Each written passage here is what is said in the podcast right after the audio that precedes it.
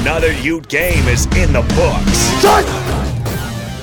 Swing it out. This is Micah Bernard. Micah Bernard's going to take it in for a Utah touchdown. And the play action throw for the easy six. Kuithe lost, then found. Thomas the carry, and Thomas is in. Touchdown, Utah. Burned me twice in the first half. Three times you're not going to burn me.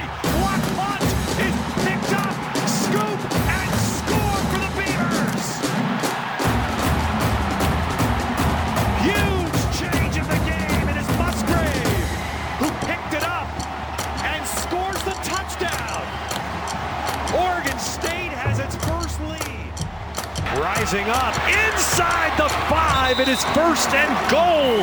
Jaylen Dixon, remember him? The leaping catch. So line up and score here if you're Utah. Push rising in. Now Thomas will walk in himself, and Utah regains the lead. Beeson, the wide receiver, very much to the top, but they're going to stay inside with B.J. Baylor. What a move to the end zone. Touchdown, Oregon State. In short yardage goal line, Ted. And look at this, fourth down and goal. The two. This is what I was talking about. You're in that agonizing zone. It's the two-yard line, and Utah will go for it. A huge part of this outcome rides on this play. Pledger alongside Rising. Looking for Covey. Jarred away! Another fourth down stop by Oregon State. Alex Austin. The clock is at zero, and it's time to break down today's game. This is your Ute postgame show on 97.5 1280 The Zone and the Zone Sports Network.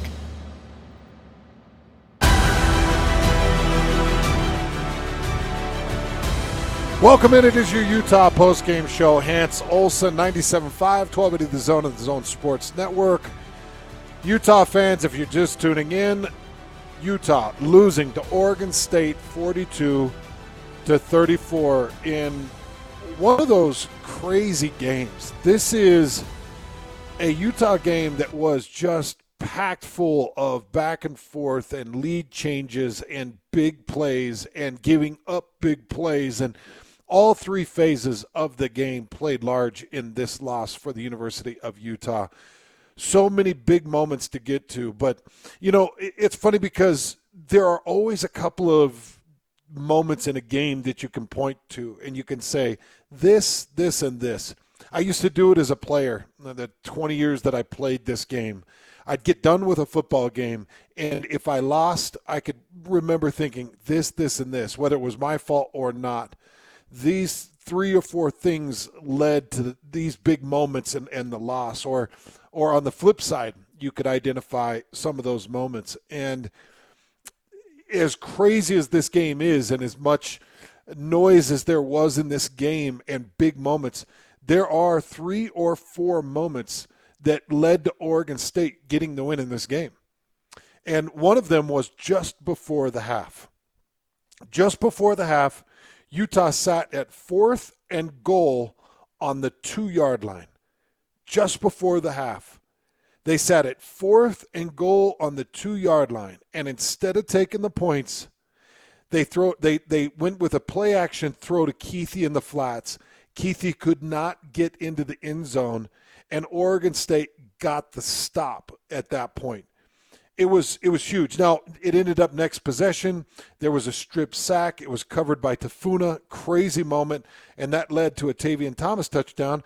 And Utah took the 24-14 lead into the half, but still a huge goal line stand for Oregon State that would lead to some big moments later down the road. All right, two other moments that we really need to talk about. That's the second one of three. Oregon State comes out of the half. They get the ball first. They go on this incredible drive. Takes five minutes. Huge momentum swing. They score. It goes 24 21. And it was a beautiful seam route touchdown pass from Oregon State. One of the most beautiful route draw ups I've seen. You had a tight end, actually an H back in formation, come across, and he took to the flats. You had a twin slot set. You had one guy run a skinny post, another guy run a wide post. They hit the skinny post on the inside for the touchdown, and that pushes it to 24 21 Utah. But five minutes, big momentum. Utah, here you go. Point number three Utah gets the ball back. They get stopped, three and out. They go to punt.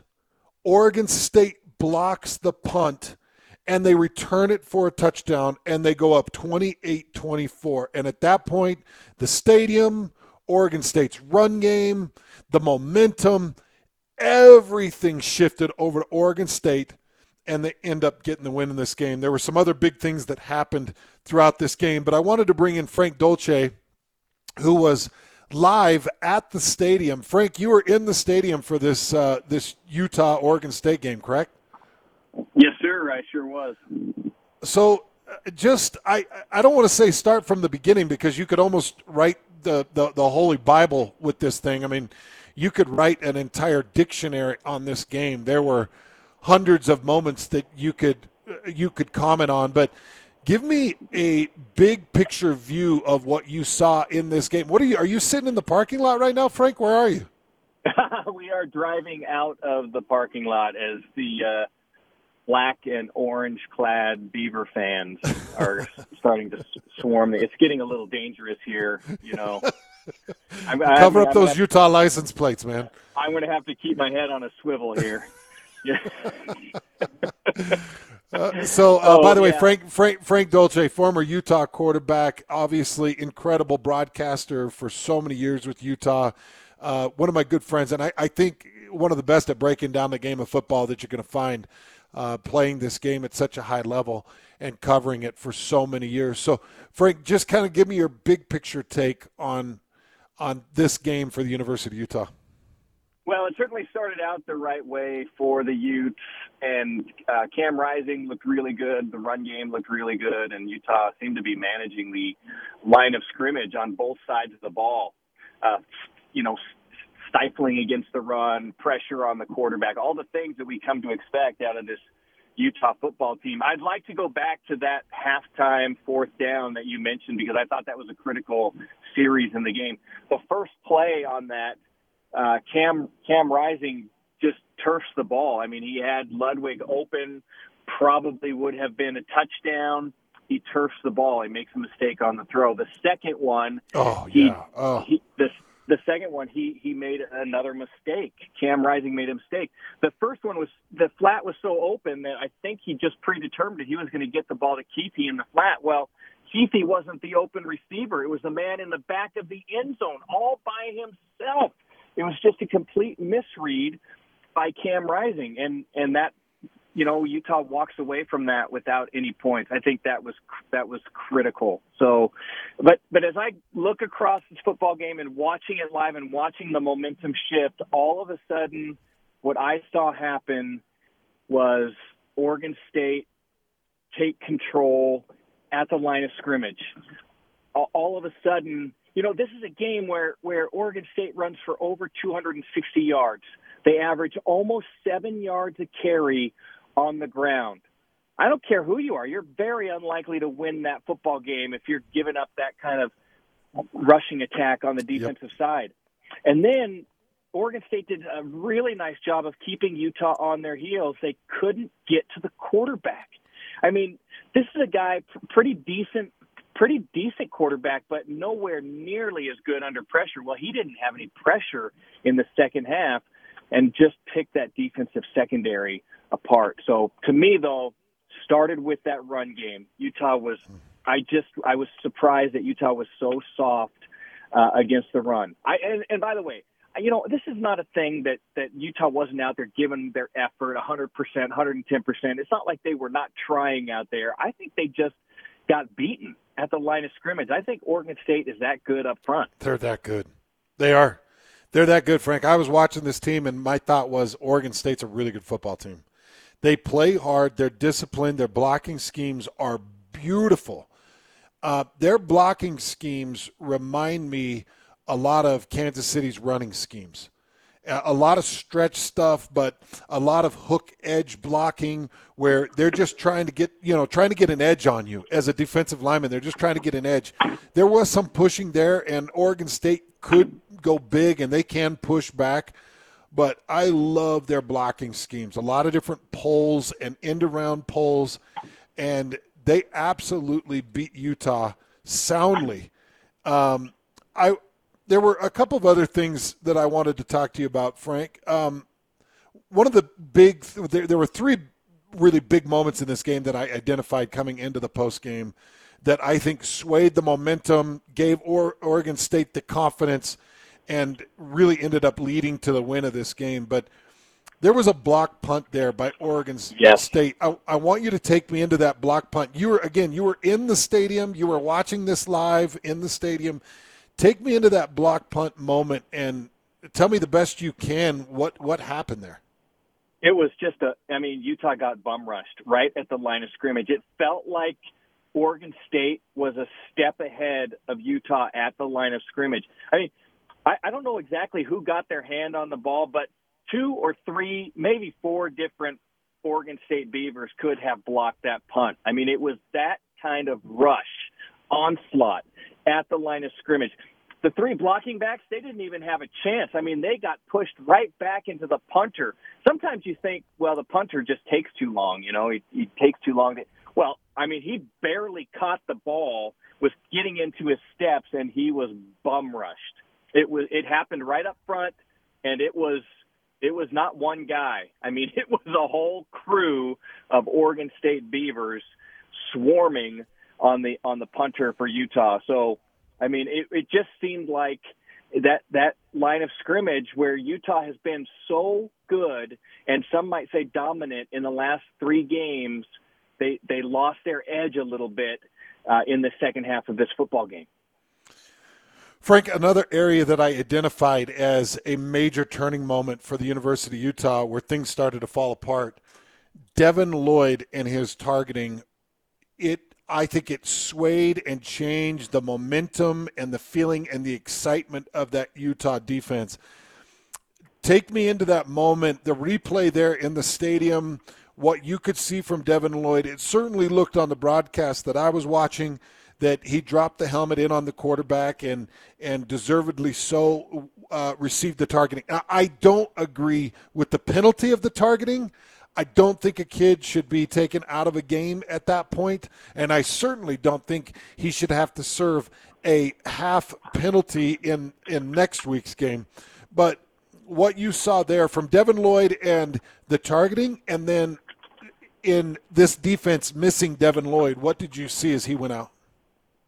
Well, I I'm critical of the targeting rule. I you know I do think that he dropped his head. Uh, I, I don't think that's a question, but I also think he hit the quarterback in the chest, which isn't the head and shoulders area where I think that the targeting penalty becomes a real issue. So, and I and I and I understand you can't use your head as a weapon so I, you know, I guess in the in the textbook terms, you would say, well, you know, I, I can't fault the official for making that call. In the bang bang of the game, then you think, well, come on, you know, let's we we got to understand that we're still, you know, we're still out here playing football. So uh, I don't necessarily fault the refs. It was certainly terrible timing for Utah, and that's like, I mean, that's like taking your general off the battlefield that's like taking General Patton off the battlefield and then t- saying to your, you know, the second in command, do you know his name? Nobody knows his name. Telling that guy to step up and lead the team. That's how influential Devin Lloyd is to this mm-hmm. to this football team. That's what kind of a leader. That's the type of emotion. That's the type of intensity that he brings to the football team on the defensive side. So when you take that guy out of the game, there's certainly enough talent on the defensive side but in that circumstance, in that situation, that is horribly difficult to overcome. And Utah did not manage it very well. I thought that was an enormous momentum shift yeah. when Devin Lloyd yeah. went out of the football game. It was, man. Frank Dolce, uh, live from uh, Oregon. He's there in Corvallis, was in the stadium watching this game, kind enough to take a few minutes and – jump on the post game, give some of his observations from the stadium. So, Frank, if you would have said before the game, if you'd have said, "Hey, Hans, I'll give you two thousand to one odds that Utah gets stopped in inside the three yard line twice in this game, I wouldn't have given you five bucks on it. I, I just there's just no way that I would have ever expected Utah to come up with two empty possessions when they're first and goal on the four or first and goal on the five. And they come away twice with empty possessions. One very critical um, just before the half, and then one that I think was the death knell for the University of Utah. That fourth and goal on the three, the second one that they get stopped on.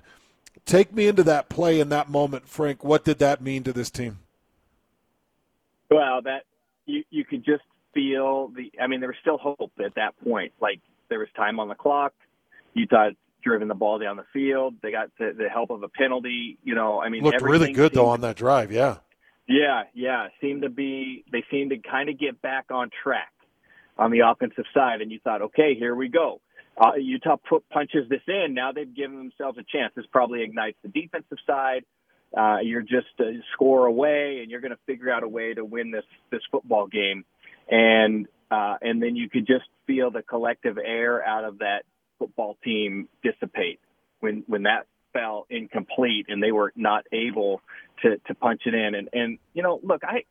I'm I'm trying to go back and look at this, and I know we've been critical of play calling and things like that in the past. I think there's in in every game you'll you'll be able to nitpick and say, well, I don't know why he called this, I don't know why they called that, I don't know why they did this, but but I think the game plan was pretty sound, and and yeah. it, it, like I said earlier, you know, it wasn't like um, Utah wasn't executing. Um, but I just felt like this. There were times when Oregon State was just a little better, like they were a step better at times. Uh, at, they they created a crease at the line of scrimmage on the offensive side that we just don't see happen against this Utah football in the Utah defensive front.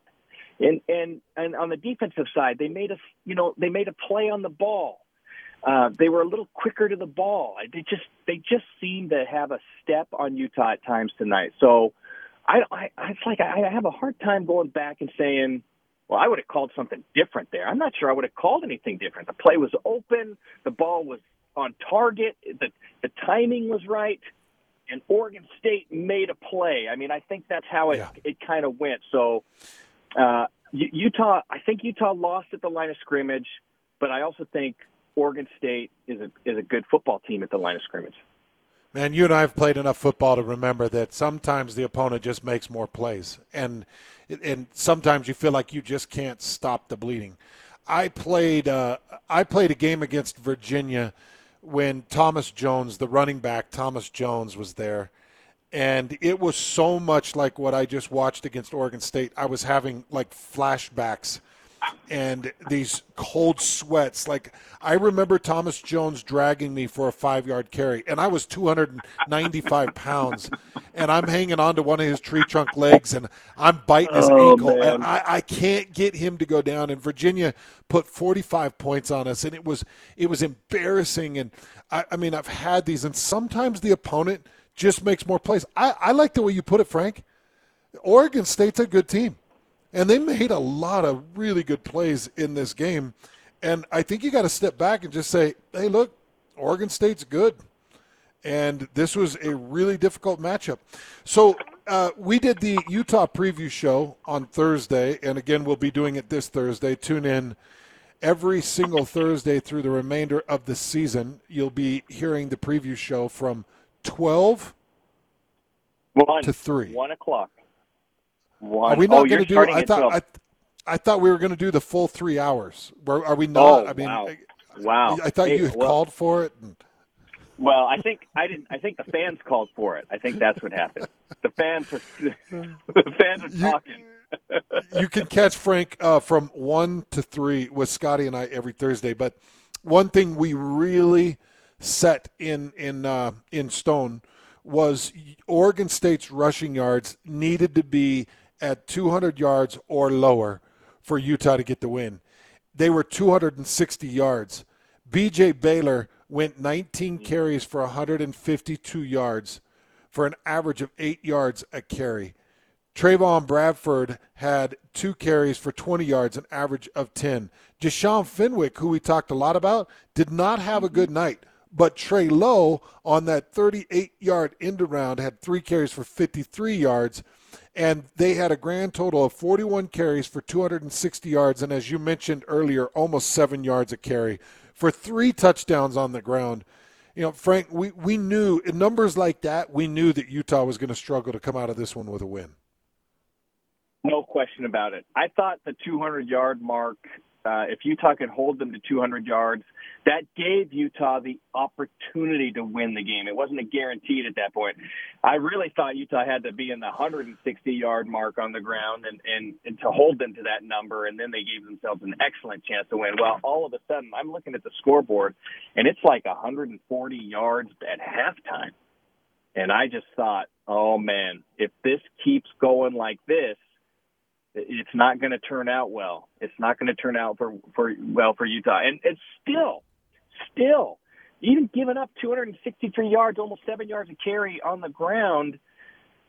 Had Utah been clean in the special teams game, still they might come out of this one.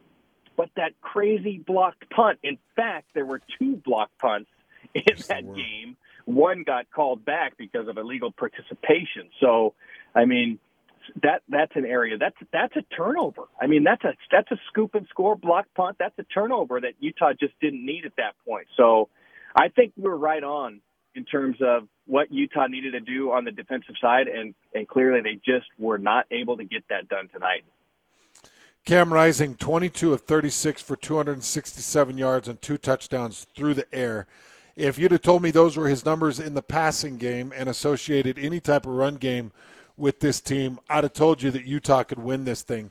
But um, Cam Rising had a couple of, of missteps as well. He also added 10 carries for 73 yards and was fantastic in third down conversions. He converted a couple of big time third downs. I want you to give me your overall assessment of Utah's quarterback Cam Rising in this game. Uh, I, I, you know, I think Cam they would like a couple plays back. Uh, he'd like he'd like a couple of those plays back, and um, and and you know maybe maybe numbers would change a little bit for him. I thought he was fantastic with his legs. Uh, he got Utah out of a couple of, of scary situations. He didn't have, uh, you know, he wasn't he wasn't necessarily operating from a clean pocket all night. I think we have to consider that as well.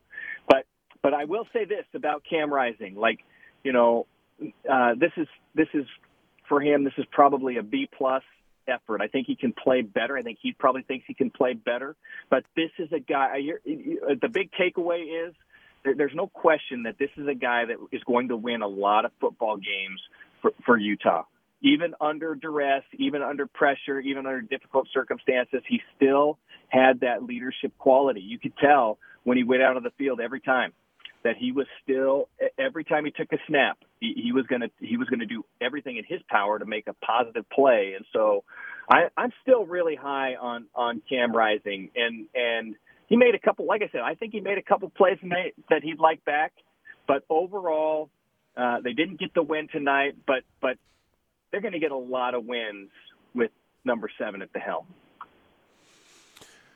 I agree, man. I, I really like so many aspects of his game. And as you mentioned, Frank, there were a few leaks, and, and I don't have the official stats on Oregon State as far as quarterback hits, quarterback hurries, and sacks. I don't mm-hmm. have the mm-hmm. official sacks yet. But I do have here in my notes, and uh, this is at the end of the third quarter. I have it right here. Cam Rising took three shots while delivering a pass. And I know that you probably remember all three of those shots that he took, and all three of them were completed, and they were really big moments. But Oregon State was getting past this offensive front, and they were hitting Cam Rising just under that three second mark. They were hitting him. I mean, it's just that little window for a quarterback. But Cam Rising so tough. He was standing in there he was delivering the pass and taking the hits. So you're absolutely right. This offensive line was not as good, but I think that they went against a really good front that was motivated and was was pressed on the attack and they felt like they had a chance in this thing and came at them. I would you gave Cam Rising what what did you say? B B or B plus you said? Yeah, yep, yep. I would I would give that offensive line right in that same range, a B maybe a B minus. But see, on the flip side of things, I would give Oregon State in the trench. I'd give them A's, A minus. I, I felt yes, like agreed. their offensive line and their defensive line. And we knew that this Oregon State was a fa- uh, Oregon State defense was a fantastic run stop defense. You know, Utah still blew by Oregon State's average. Oregon State was only giving up about 100 yards a game on the ground, yeah. and Utah put up 188 yards on the ground. But I'd give Oregon State a nice A, A minus. I'd give the University of Utah a, a B or, or B minus across those trenches, and you know where about where it fits with Cam Rising. So Frank, really quick before we let you go, and, and I appreciate you joining us from Corvallis, man. It means a lot that you'd take a few minutes. Frank Dolce, former Utah quarterback, live in Corvallis, just finished watching this game. Um, I just want to get a really quick look forward from you. UCLA tonight had an incredible battle with Oregon. I nearly got the win against Oregon and um, looked really good. And they were on a two game winning streak going into that game against number 10 ranked Oregon. So you've got Utah without a bye week. You know, I think that they stayed fairly healthy in this game, even though I'm trying to remember who it was that, that left in the first quarter of that game. Maybe it was the, the second quarter of that game. Um, but it felt like they came out of this fairly healthy. What are your thoughts as Utah prepares for a five and three UCLA Bruins team? Well, UCLA is, you know, they're not going to be about happy about what happened, uh, and and I think this is a more dangerous. I mean, I, nobody's going to run the ball like Oregon State. Like that is that's a, team that's built to run the ball, and and they are coached to run the ball. I mean, that is a very well coached offensive front.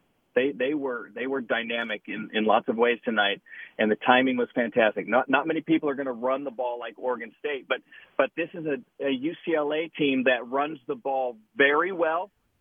Uh, and, and they have a, a dangerous quarterback because he's a guy that can sit in the pocket and throw the ball downfield, and he's electrifying with his legs. So I think this is an enormous. It doesn't get any easier. Like it just doesn't get any easier for Utah with with UCLA coming to town. And and I, you know, I like the matchup. I think Utah can manage these guys, but it, it's a little bit of a, a murderer's row. Who would have thought that you know going going going uh, Oregon State and then UCLA you would say is a murderer's row in the South? That just has, doesn't seem to happen. But but this this is how it goes with the Pac-12. This is exactly how it goes. So.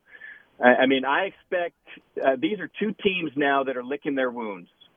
2 mm-hmm. two teams that that had games in their grasp, games that that were very winnable, and out, outside of a couple mistakes, couldn't get the job done, and maybe maybe just got outplayed in key areas right up front. And so I think this is this this builds up to be just an unbelievable battle for for Utah with the Bruins coming into town. Uh, I you know my initial thoughts are Utah can Utah can figure out a win to win uh, a way to win this football game, but they're going to have to tighten up at the line of scrimmage. They're going to have to get an A effort from their offensive line and from their quarterback, and they just can't allow this running game to go off in order to get a victory. We'll see if Dorian Thompson Robinson's back for that game too, Frank. Yeah. I, he went out of, yeah. in that game against Oregon, and Ethan Garbers had to come in and finish things out. So I, we'll get an update on him, I'm sure, at the beginning parts of the week, and have a little more information for Utah fans in that. But Frank, I appreciate it, man. Thanks for giving us a little bit of your insight, and um, glad that you could be there at the game and we'll see if this Utah team can rally because it's going to be a one-loss Southern Division team yeah. that wins the South. I Utah's not yeah. out of this division race yet. Not at all. No, not at all. I think you're exactly right. And listen, Utah fans, don't don't you know don't feel bad. This was a t- this this was a, a good effort by Utah tonight. I mean, it was a good effort by Utah tonight. Uh, Oregon State was just a little. I think Oregon State was just a little better. I mean, they they just seemed to be a little better. And and so this is a good learning experience for Utah, and they'll figure out a way to come back and be ready to go next week. All right, Frank, drive safe, and uh, we will talk to you next week, buddy. Thanks, my man. Great to talk to you. You too, as always. Frank Dolce, former Utah quarterback, fantastic Utah broadcaster, and does a great job with us on the preview show and giving us some insight with this Utah team. We'll take a quick break, man. We've been rolling on this one straight for about uh, 40 minutes. We'll take a quick break. We'll come back, and you're going to get to hear from a couple of the players they've taken to the podium. You'll also hear from Kyle Whittingham. But uh, coming up next, we have Cam Rising and Clark Phillips. Stay tuned.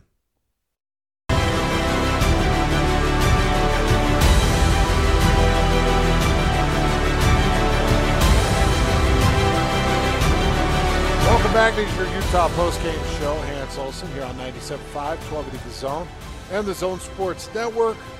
If you're just tuning in, Utah losing in an epic battle. This was a, a fantastic game all around. I, I just, I hope people don't wrong me for this. I love good football and, and I love physical football. And I love watching two teams battle it out, heart, determination, energy, all those things, and that was this game. I'm, I'm a little bit energized by it, but Oregon State gets the win 42 34. And Utah, I'm sure, deflated. Utah fans, I'm sure you're disappointed and disheartened, but I, I don't want to tell you you shouldn't be, but this is just me speaking as a former football player that loves good football. You, you shouldn't be. You, shouldn't be. Oregon State came out and fought their butts off at home they got some confidence off of a blocked punt and they took it back for a touchdown.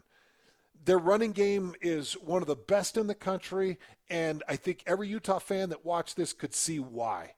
Excellent blocking schemes. They love the stretch zone. They've got two running backs that can cut back extremely well. One in particular in BJ Baylor, who went for 152 yards. It's a very good Oregon State team. So you could sit there and beat this team up all you want, and you could sit there and call for Kyle Whittingham. Well, he went for it on fourth and goal on the two yard line, and fourth and goal on the three yard line, and he didn't get it. Well, those are still, in my opinion, those are the right calls. You can say that he should have taken the points. I'm saying you don't get many opportunities being at the two yard line and a, a, chance to punch that in. So you could have taken the three points, but would you have ever gotten an opportunity to be uh, have one down at the two yard line? So my take is that was the right thing to do. Go for it on that fourth and and three and that fourth and two just before the half. But that's beside the point of, of the point I'm trying to make. I watch a game like this and I'm encouraged by the University of Utah. I thought Oregon State played a fantastic game. I thought they got some big breaks. I think Utah's got to clean up their stinking special teams. They have to do better with their special teams. They can't have two block punts, one that got called back because you got a double jersey on the field. You can't have two block punts. You can't have a missed field goal. I know that it was at 52 yards, but you've got to knock those through. You got to punch those through with confidence.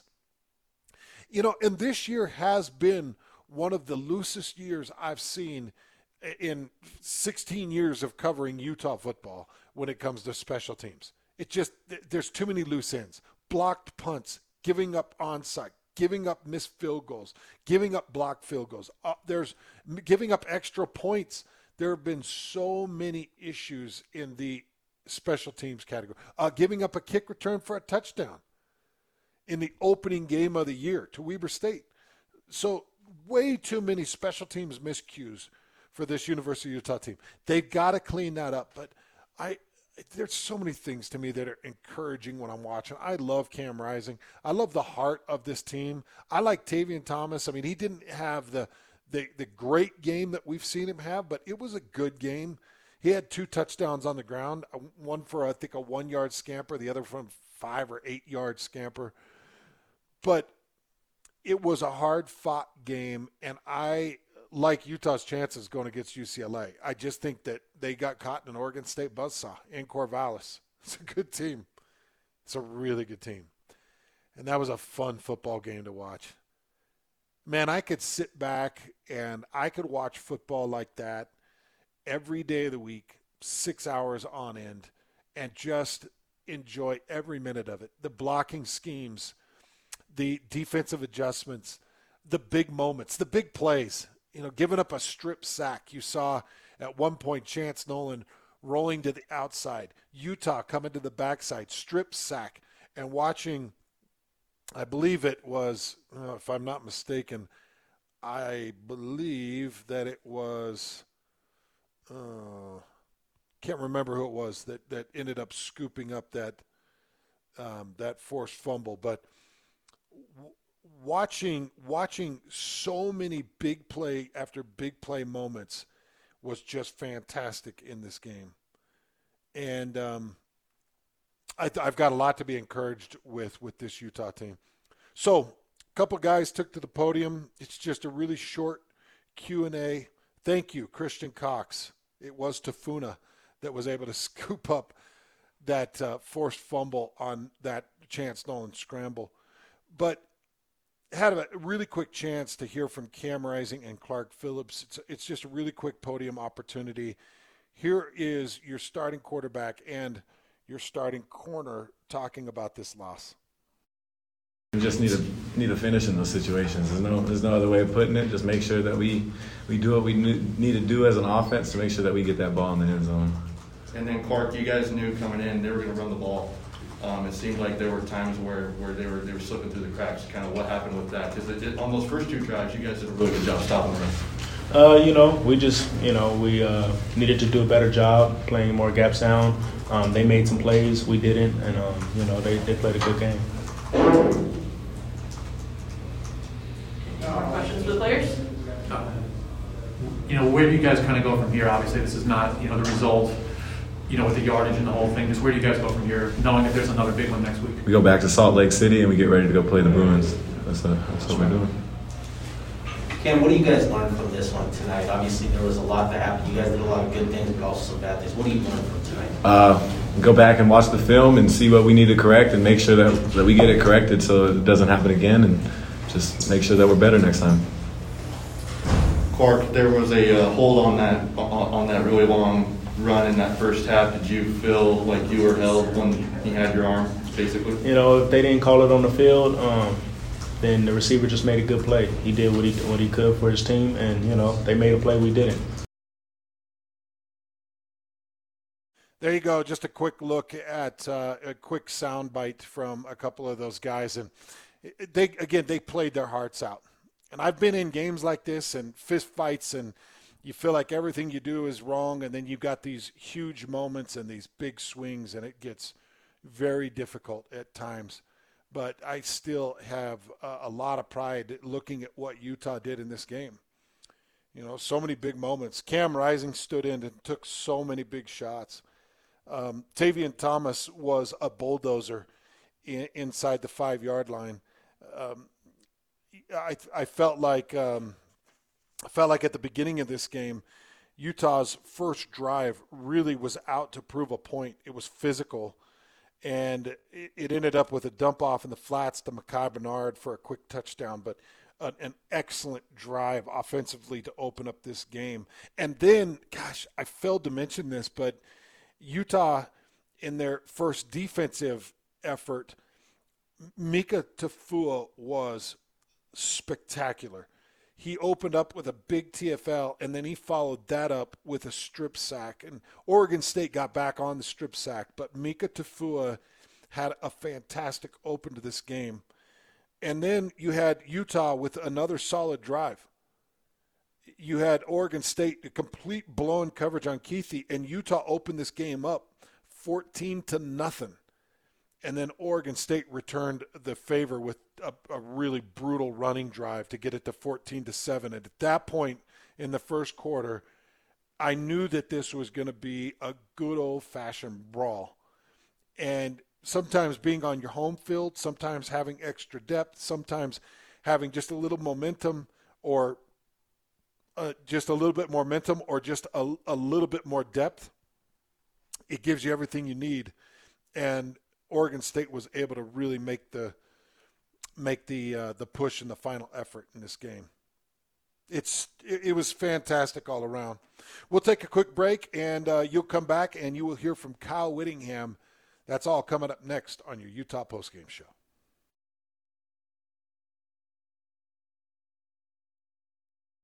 Game is in the books. Swing it out. This is Micah Bernard. Micah Bernard's going to take it in for a Utah touchdown. And the play action throw for the easy six. Kuithe lost, then found. Thomas the carry, and Thomas is in. Touchdown, Utah. Twice in the first half. Three times you're not going to burn me.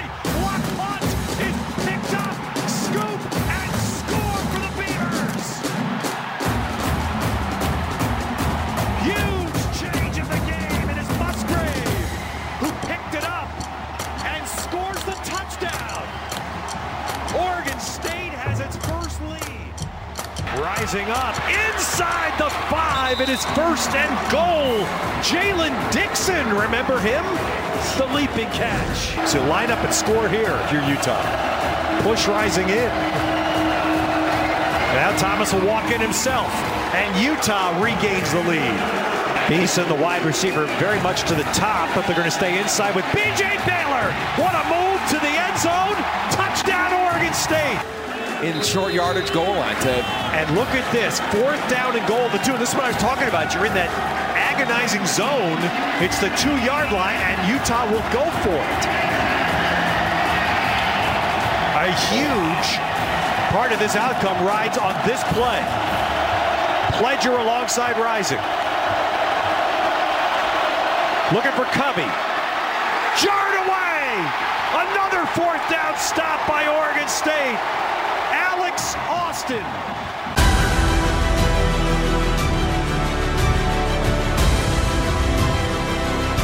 There you go. Some fantastic highlights from tonight's game. Utah losing to Oregon State 42 to 34 and doing a lot of things well, but also a couple of stops inside the three yard line. Oregon State was fantastic in some of that goal line short yardage. It was interesting. You can attack the play calling. Uh, there was one throw to the flats to Brant Kuithe, one throw to the flats to Britton Covey in those short yardage moments. Both of them fell incomplete. You could talk about how you should have ran it. You could talk about all those other scenarios, but a couple of uh, fourth down stops that were key for Oregon State to get the victory in this game. I just sent out a tweet because, you know, there were a couple of targeting penalties in this game one for Oregon State and one for the University of Utah. And the one for the University of Utah happened to land on Devin Lloyd. Devin Lloyd is a defensive player that Utah cannot play without. Now Devin Lloyd has to serve a half game suspension against UCLA.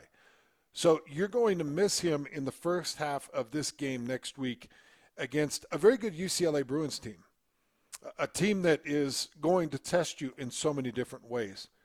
And in my opinion, it's just unacceptable to have a guy like Devin Lloyd off the field for something where he was a step late, the ball was gone, uh, Nolan had just released it.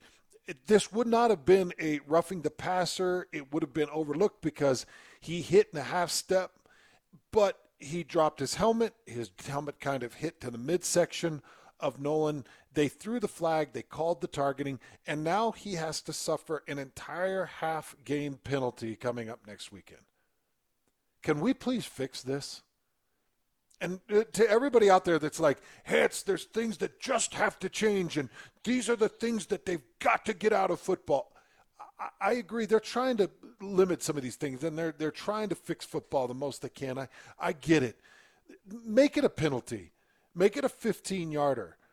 Maybe make it a, a quarter, like a, a series or a quarter or or something manageable. But you're taking a game away from these kids that only have 12 of them. Devin Lloyd inside of that game, I, I believe Devin right now is probably a third round pick somewhere in that range, maybe back end of second, middle of third. But Devin Lloyd could continue to do things to improve and impress and to stack stats and to, to have scouts watching and looking. He's going to be out a half game against UCLA that he shouldn't have to be out. Can we please fix the penalty for targeting? I don't care. Make it a 15, make it a 30 yard penalty. I don't care if you give them two two flags. I don't care. But I don't want to see these kids taken to the sideline and then have a half taken from them in the next game. And it doesn't just sit with Devin Lloyd. It's it's everybody. I would say the same for the Oregon State player, even though I think he was ejected at the back end of the, the first half. So he doesn't have to serve another half penalty. He will be back and ready for next week's game as long as that penalty came in the first half of this game. But it's ridiculous to me that we have to watch Devin Lloyd on the sideline or any player on the sideline for another half, especially when it's not egregious. I did think that the hit on Cam Rising was a little bit more damaging. It was to the jaw, uh, definitely speared, led with the helmet, maybe a little bit more damaging. But I don't even know if, if you want to call it that just bums me out. It bums me out that these kids have to serve another half uh, of football because of this. Um, I also wanted to mention um, there were two other moments in this game that I thought played very large importance for the way it would eventually play out. Number one, Oregon State's second offensive drive that led to seven points it was a really quick indicator of how they how good they were in the run game. And I, I was watching a healthy Utah defense struggle with everything they had, struggle to try to stop that Oregon State run. I, I do love that zone. I, I absolutely I love that zone rushing, the way they stretch it out, and Coach Smith has it running and operating so well but there was a quick indicator that there was going to be some problems with that Oregon State run game. And when we did the Utah preview show, we did set that number at keeping Oregon State under 200, 200 yards, it, right at 200 yards or under 200 yards. And Oregon State goes for 260. It was a very good game by them. I was very impressed. I was impressed with their push, with their performance with their fortitude. It's it's a very tough team, and I was I was very impressed. You know, the other thing I was impressed by Chance Nolan. When you really needed his arm, his arm was there. He was 14 of 19 on the night for 208 yards and two touchdowns. So Chance Nolan again was special. 14 of 19 for 208 yards and multiple big time receptions by Trevon Bradford in critical moments, one for a touchdown, but he had a couple of big grabs in third down situations to extend to get that Oregon State offense back to first and 10 where they could do their work with their running game. So there were some early indications that that was going to be a problem. Also, uh, coming out of the half or during halftime, one thing I tweeted out was – at the very least, I didn't want to see another 20 yard, 20 plus yard run come from Oregon State. There was a 68 yard run. Baylor just put on the Jets, had a 68 yard run in the first half, and at that point, pushed the score 17 14. Utah with a three point lead. But it was a 68 yard breakaway run, and my tweet and my comment was no more runs over 20 yards. And then you give up another run over 20 yards to Trey Lowe on the H-back end around. Trey Lowe goes for 38 yards, and you start to scratch your head and you start thinking to yourself, man, that's just it's just too much bleeding. So that was disappointing to not stop or at, at least slow down some of the big breaking runs. But there were so many great moments from the University of Utah as well in this game. You know, I knew once Oregon State got it down to about 10 minutes, and Utah was two possessions out, I knew it was going to be very difficult to try to stop Oregon State. And Oregon State milked the Utah timeouts away, and then they got the ball back. And Utah did a good job. They kicked the field goal. They gave themselves an opportunity to kick an onside kick, get that ball back, and try to fight for a touchdown and a two-point conversion to tie this thing up and take it to overtime. They did a good job fighting and not giving up, but you knew once Oregon State had a two possession game with 10 minutes on the clock, it was going to be a really tall task for Utah to get that win because the way Oregon State was moving this ball. It's an impressive team, well coached, played clean, but you got to remember Oregon State was stacked with penalties, multiple penalties. In fact, I'm just looking at this. Oregon State tonight had 11 penalties for 114 yards. It's always weird to look at these uh, team stats. Oregon State had 11 penalties for 114 yards to Utah's four penalties for 35 yards. And then you take into account that Utah actually won time of possession. 30 minute 32 minutes to Oregon State's 27 minutes. Yet Utah still loses this game. Cleaner in the penalties, better in time of possession, but they lose this game. Also, Utah won in, in the turnover battle. Utah was plus one in this. Yeah, it, the, the team stats aren't obviously don't line up to victories, but Utah wins the time of possession. They win the turnover battle. They definitely win in play, clean play. Four penalties for 35 yards as opposed to 11 penalties for 114 yards. Utah was 7 of 15 on third down conversions, which is a, a very good number. You're sitting around 48%. But there are two fourth down conversions that just hurt them. Those two, those two uh, fourth down conversions in inside the red zone, inside the three yard line, uh, take the breath right out of you. If you're on the football field, that takes the breath right out of you. Utah nearly matched Oregon State's offensive output. Oregon State ended up with 468 total yards to Utah's 455 yards. So Utah kept in there offensively, and, and they did some things well. One area that I felt like Utah fell a little bit short, I didn't, I, I well, to a certain extent, I didn't feel like they used the tight ends as much as they could, but that might be a misevaluation. I'm going to have to go back and watch that film because I do remember a Brant Kuithe uh, drop or two or a, a, very good defense as well. Oregon State, especially in that fourth down conversion, played very good defense. They came up and corralled Kuithe as he caught that ball and kept him out of the end zone. Oregon State played tight defense too. We we got to give them credit. They played very good defense tonight to get that win. Again, if you're just tuning in, Oregon State getting the win 42 to 34 over the University of Utah. Your leading receiver tonight for the University of Utah, Devaughn Vele. Devaughn had an incredible catch into double coverage. It was actually a PI thrown and – Vele comes up with that catch. It was a 45 yard reception. But Devaughn Vele, your leading receiver. Dalton Kincaid coming in second, two catches for 55 yards. Britton Covey, five catches for 40. I thought they used Britton uh, in a couple of, of nice offensive schemes, trying to get him into some of the into the screen looks. And then one of the failed fourth down conversions inside the three was also to Britton Covey. If Britton Covey could have pulled that ball in, it would have been a touchdown, but Oregon State did a very good job of defending him right at the goal line. So that was very clean by Oregon State.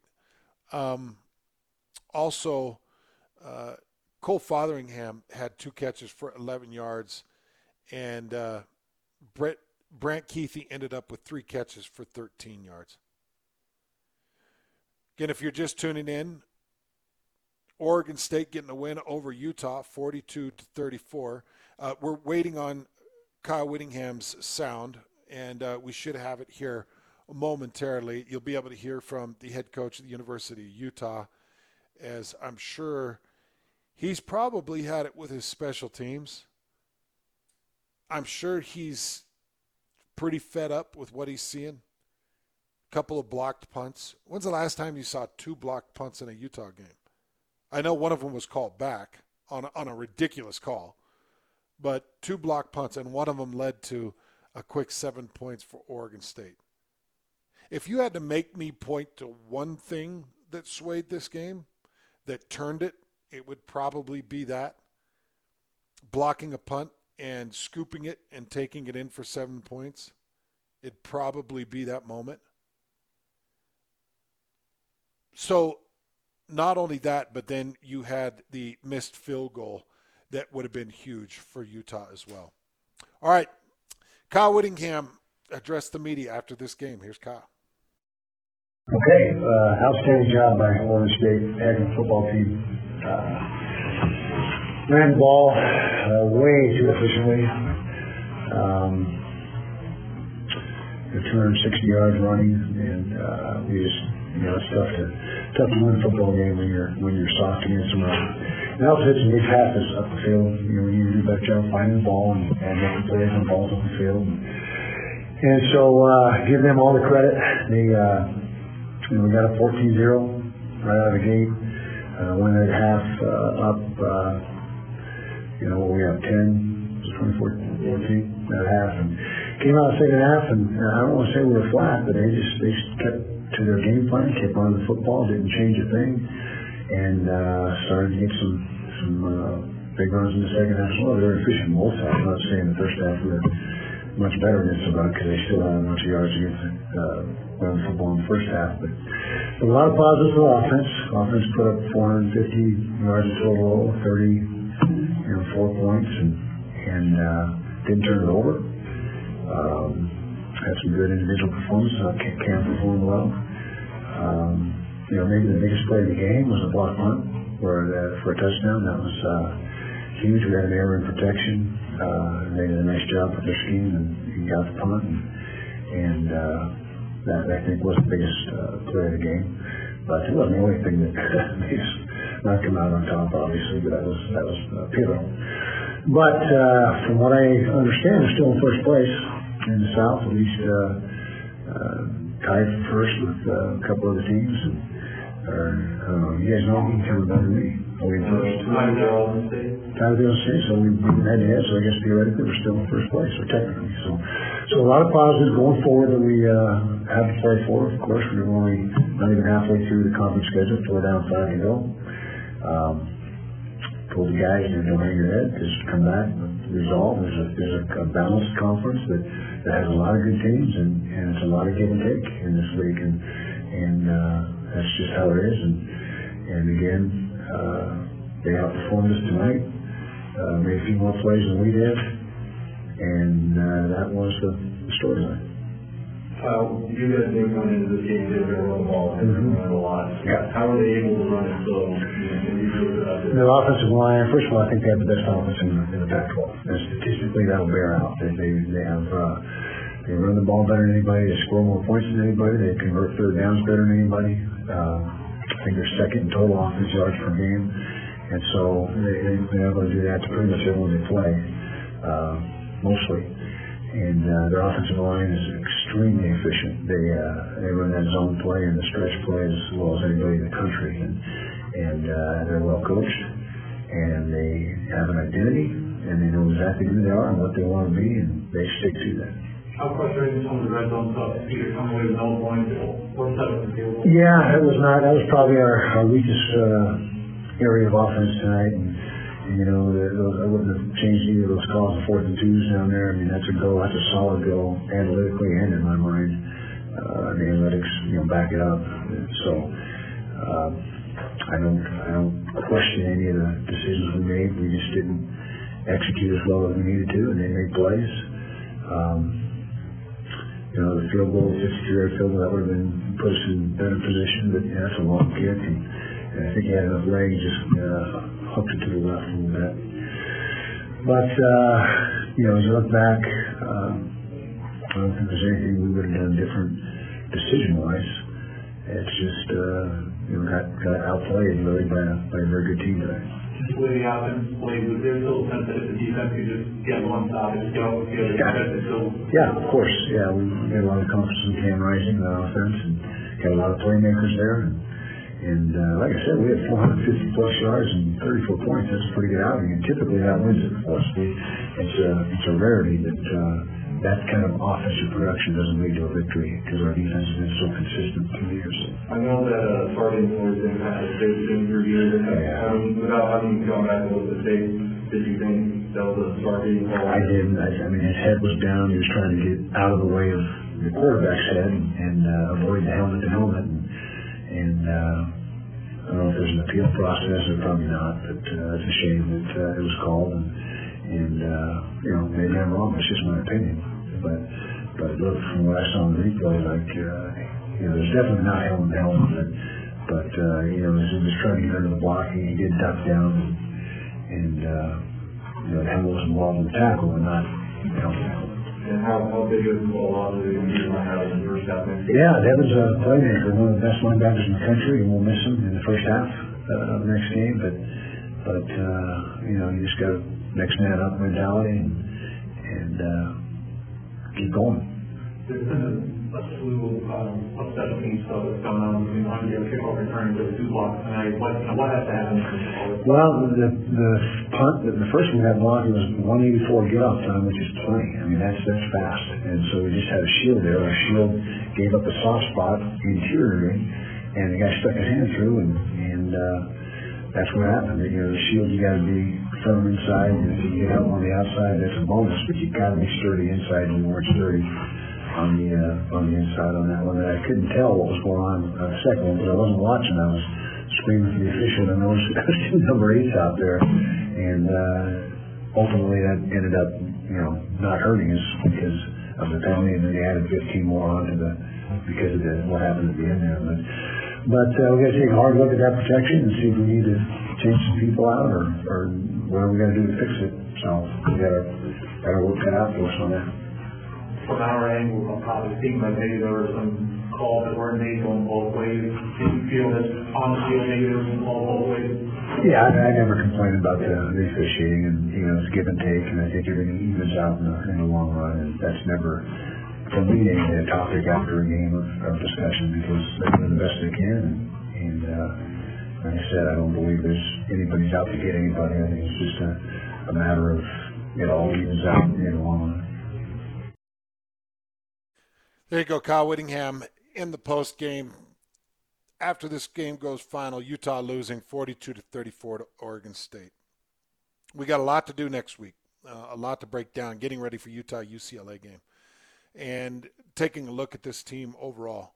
Looking at the film, seeing where some of the leaks came through, I did see a couple of the hits came off of that right guard spot. Um, Oregon State was motivated, and uh, there were a couple of pressures given up on the left tackle spot. Uh, one in particular on a beautiful spin move to the inside. So you got to look at some of those protections, and you got to go back over the film, try to do your due diligence before you really start making, throwing accusations and and making finalized statements on these guys. So there are things to fix. Utah will continue to work to fix it. They're not out of the Pac 12 South race yet, but UCLA could probably put them out if they were to lose that game next week. So, big week, big game coming up for the University of Utah. We'll get you ready for that. Thank you for tuning in to the Utah Post Game Show. Thanks to Trevor Allen uh, for being out in Corvallis, getting us that sound. Big thank you to Frank Dolce for joining us from Corvallis, giving us his thoughts on this game. And we will see you next game week for your Utah pregame show right here on 97.5, 12 to the Zone and the Zone Sports Network.